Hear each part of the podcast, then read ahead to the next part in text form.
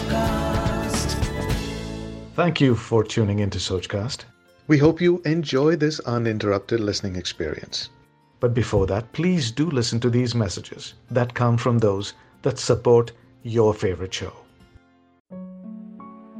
नमस्कार मेरा नाम है अमित वाधवा कहानियों को आवाज़ देता हूँ और कहानियों को आवाज़ देते देते मेरी मुलाकात हुई कुछ ऐसे साहित्य के सेवकों से कुछ ऐसे लेखक गणों से जो अपनी पूरी निष्ठा से साहित्य की सेवा में लगे हुए हैं। भाषा की शुद्धता को बचाने के प्रयास में लगे हुए हैं। और कहते हैं ना कि संग का रंग तो चढ़ता ही है। कहानियों से तो हमको भी प्यार है। याद है मुझे संडे का वो कलर्ड सप्लीमेंट जो न्यूज़पेपर के साथ में आया करता था और उसमें एक कॉलम होता था लघु कथाओं का। और वो लघु कथाएँ बचपन से ही मुझे पसंद थी। तो जब ये संगम हुआ तो साहित्य की सेवा में मेरा भी कुछ सहयोग हो जाए, मेरे भी सहयोग की एक उंगली लग जाए। इसी इंटेंशन और इसी सोच से ये पॉडकास्ट शो शुरू किया सोचकास्ट पर, जिसका नाम है मतलबी कहानियाँ। सुनेंगे ना? नमस्कार, मेरा नाम है अमित वाधवा, कहानियों को आवाज़ देता हूँ। आप सुन रहे हैं मतलबी कहानियाँ। जी हाँ, लघु कथाओं वाला पॉडकास्ट आज की लघु कथा है कुत्ता जन्म। जिसे लिखा है गौतम सागर जी ने बड़ोदरा से। एक कुत्ते ने महसूस किया कि अब उसकी मृत्यु करीब है।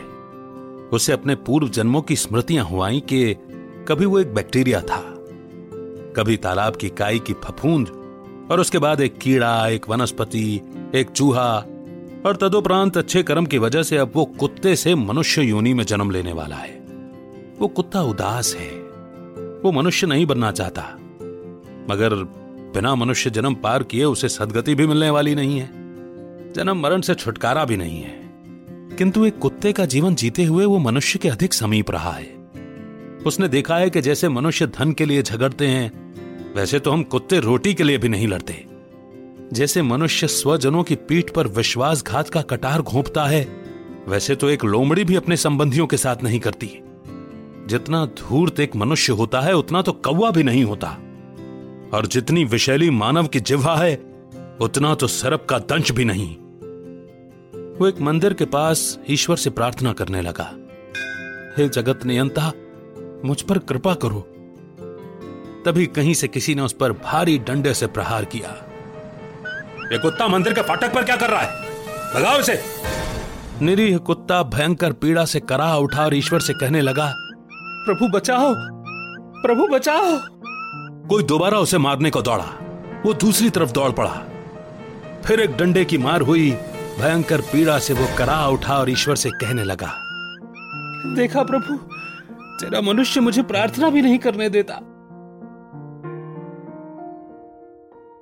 बस इसी मोड़ पर यह लघु कथा यहीं पर समाप्त हो जाती है। मगर मन में नए विचारों का प्रारंभ दे देती है। है ना? अगर आपने भी यह महसूस किया हो तो ज़रूर बताइए। एफबी पर एक कम्युनिटी बनाई है।